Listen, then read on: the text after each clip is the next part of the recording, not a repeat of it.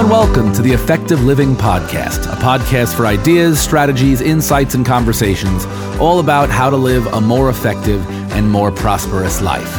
Once again, I am your host, Nathaniel Nunziante, and today we are delving into the complex world of feelings. Oh man, feelings are something.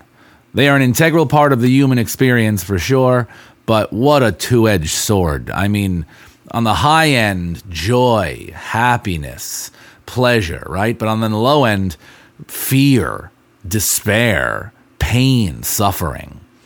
Feelings truly do add the color to our lives, but in today's society, there's a concerning trend of giving feelings far too much power when it comes to how we make decisions. A study by the University of Scranton revealed that uh, only 8% of people achieve their New Year's resolutions. Why, why do you think that is? Right? I'm sure you've had a New Year's resolution. I know I had, where I'm sure I'm going to do this and then you give up. Why did you give up? Most of the time, it's because we feel like giving up. We, we just don't feel like doing it anymore. We abandon diets because we feel like eating more. We end relationships because we feel uncomfortable dealing with the issues. We give up on goals because we just feel like quitting. It's not exciting anymore. I'm, I'm not I'm just not feeling it. In these moments, our feelings are running the show. They're in control. And what even are they? This is this is the thing that always gets me about feelings, right? We know they're essential essential to our existence and and they're kind of like internal guides because they they help us interpret the world around us right? They shape our interactions with other people with with all the stimuli around us. So whether it's joy sadness anger fear all these feelings these emotions they do play a role in how we understand and connect with our environment and all the people in it. But they're not really real in the sense that no decision has been made when a feeling happens so the challenge arises when feelings start to dominate the process of making decisions. And this becomes particularly problematic in situations that really require discipline or, or you know, long-term planning or, or commitment because letting feelings alone dictate our actions will lead to choices that tend to feel really good now or feel really good soon, but are just not beneficial in the longer run. So it's about finding a balance. It's about acknowledging and understanding our feelings, but also considering that our long-term goals are are you know prominent values, our responsibilities. They should be informing our decision making, not our momentary feelings. Now, renowned psychologist Dr. Susan David wrote a book called Emotional Agility. And I love what she says. She writes that emotions are data, not directives. This is a crucial perspective. While it's important to recognize and understand our feelings, right, to interpret that data, that data should not be dictating our actions. Now, this has led this this feelings ruled trend is leading to an increase in mental health and the rise in issues of mental health, especially among young adults, is alarming. According to the American Psychological Association, the prevalence of depression among teens increased by 63% between 2009 and 2019. That is a massive surge.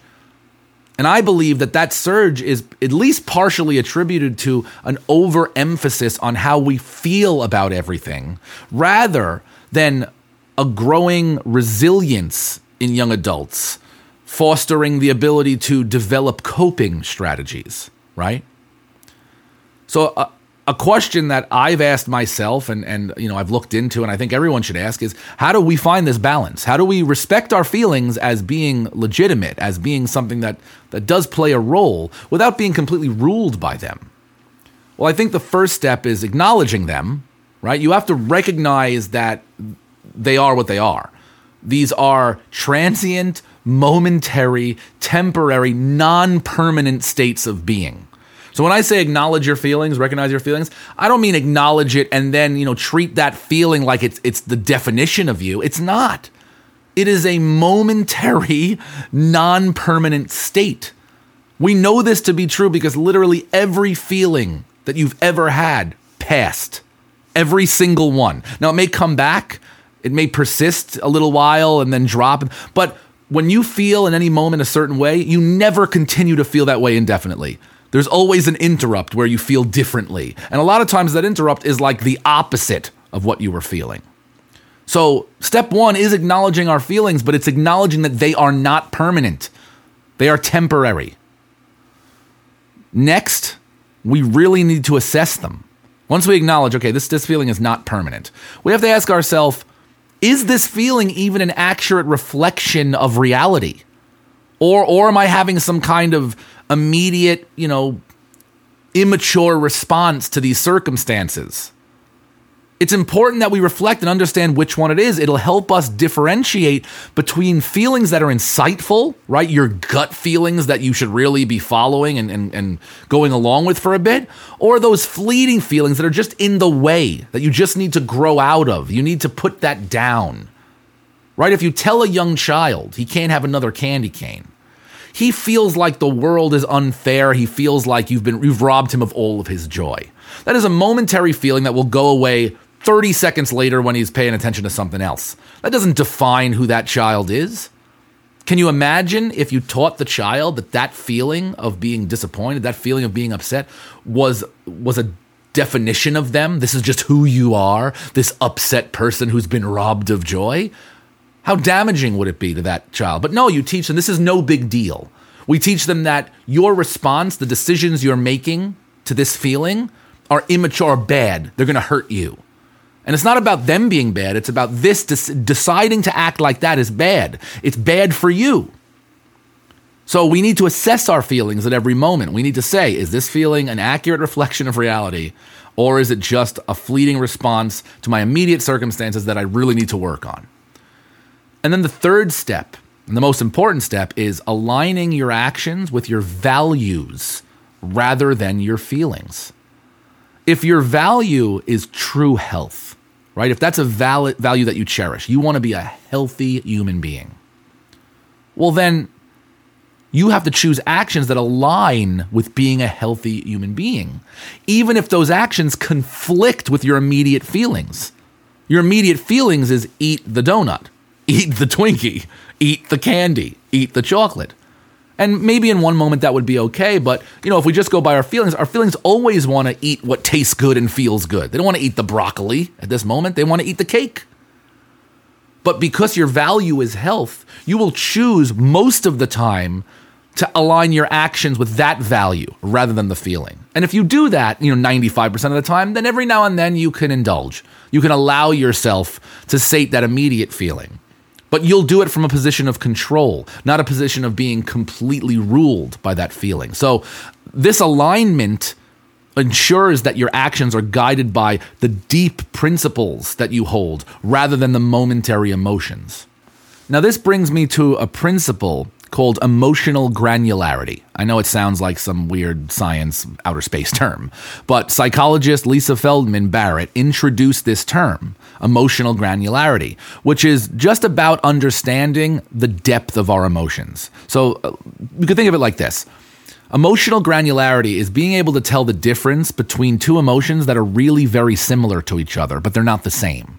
So it's like knowing the difference between two shades of the same color right? You have a blue and a slightly darker blue. They seem very similar, but they're not the same. For example, can you tell the difference between when you're frustrated versus when you're disappointed? These are very similar emotions, but they're not the same. Frustration usually comes from something that blocks you, right? When you're when you're stopped in your tracks. But disappointment is more about expectations. It's more about expecting to accomplish something, expecting to have some, and not meeting that expectation. So, recognizing these subtle differences helps you to respond more appropriately and to deal with that emotion more appropriately. If you're frustrated, you likely need to find a new approach to your problem because you have to get around the blockage. But if you're disappointed, you might have to rework your expectations, the way you're thinking about that problem, which has nothing to do with something being in your way. And can you imagine if you're frustrated, but you think it's disappointment, right? So you're trying to change your perspective, but perspective change won't get the roadblock out of your way. Or vice versa, right? You're actually disappointed, but you think you're frustrated. So you're trying to move something out of your way when it's not the object that's the problem, it's your perception of whether or not that object should even be there.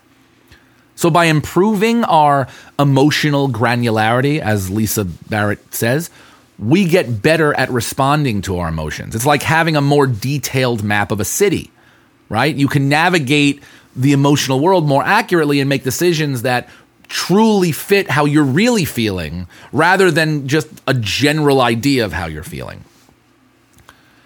And that brings us to this idea of coping. In addition to understanding our emotions, it's crucial to develop strategies for coping with them. Here, here's a big idea, right?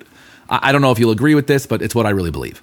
I believe that a lot of the problems we see in the world today, and, and you know, the adults of the world today, like not being able to handle a tough situation or stress or, you know, something not going the way you want it. Those issues did not start when they were adults. They started when they were kids. Why? Because they were not taught as children how to cope with emotions. And this becomes a vicious cycle because kids who don't learn who don't learn to deal with emotions grow up into adults who then struggle with those same things and then those adults become parents and are incapable of teaching their own kids those skills. So the cycle continues. And this cycle can dramatically impact society which uh, I believe is happening especially here in the US. We are seeing a lot of emotional immaturity throughout this country where people just don't know how to handle their feelings properly. And it's a big reason behind a lot of the issues, political issues, social issues that we're facing today. A simple example in, you know, the, the ch- children terms is how we react when a kid experiences disappointment, right? Let's let, let's say a kid loses a race. If a kid loses a race and is really upset about it, we need to use that as an opportunity to help them understand and cope with that feeling. Because life is going to provide that feeling a lot. They're going to feel disappointed. And they need to know it's okay to feel that way, and this is what you do. This is how you act. But instead, we often try to shield them from these feelings. Uh, you know, we say, well, just give an award to the kids who finished last two so they feel good. Now, this avoids that immediate upset because the kid feels really good. But it doesn't use this as an opportunity to teach kids how to handle losing or how to handle being disappointed in the real world. And that by itself may not be that big of a deal, but when you play that out over time in the rest of their lives, hundreds, thousands of those minor lessons not being taught end up giving you a grown person, an adult who doesn't understand how to cope with their emotions. So it's super important that we break this cycle. We need to teach our children and and you know, remind adults that you need to understand and manage your emotions. And this way, we can actually help to improve the society, build a society where people are more emotionally mature and better equipped to handle the inevitable stresses of just being alive in this crazy world we live in. And that brings me to another idea, this idea of emotional contagion.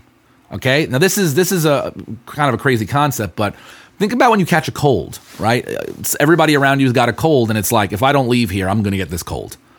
But imagine now it happening with feelings instead of germs. When you're around someone who's really happy for a long time, it, it actually kind of makes you start to feel happy. When you're around a lot of people who are really sad, you'll start to feel sad. It's like their emotions are contagious. And in today's world, we're not just catching feelings from people, we're catching feelings from social media. Every time we scroll through the feeds, we're getting hit with all sorts of human beings experiencing various emotions. And the way the algorithms are designed is whatever you engage with, it tends to show you more of that same stuff. So it becomes this echo chamber where if you're watching a lot of videos where people are complaining about their spouse, you're just going to hear a lot of frustration with spouse, frustration with spouse, issues with spouse. Well, get what, think about what that might do about your perspective when you think about your spouse. How you're going to feel toward your spouse. This is why it's super important to be careful about who and what we are allowing ourselves to be surrounded by? What are the voices we are listening to? What are the visuals we are looking at? We have to protect our mind, our spirit, our body, our soul. We have to protect it from all sorts of poison. Because even a little bit of poison administered over a long period of time will kill you. You just won't know it's happening. If we spend time with positive people and we follow uplifting ideas, uplifting strategies, uplifting thoughts. It can help us to feel better. And on the flip side, if we're always around negative people or following people on social who make us feel bad, you know, that'll drag us down. So choosing the right emotional environment, both in real life and in the, you know, fake life that exists on social media is key to keeping our own emotions balanced and healthy. And finally, I just want to emphasize that I'm not trying to say that we should be ignoring our feelings. That is not healthy. I'm saying that it's time we stop letting our feelings have the first, second, and final say in our lives.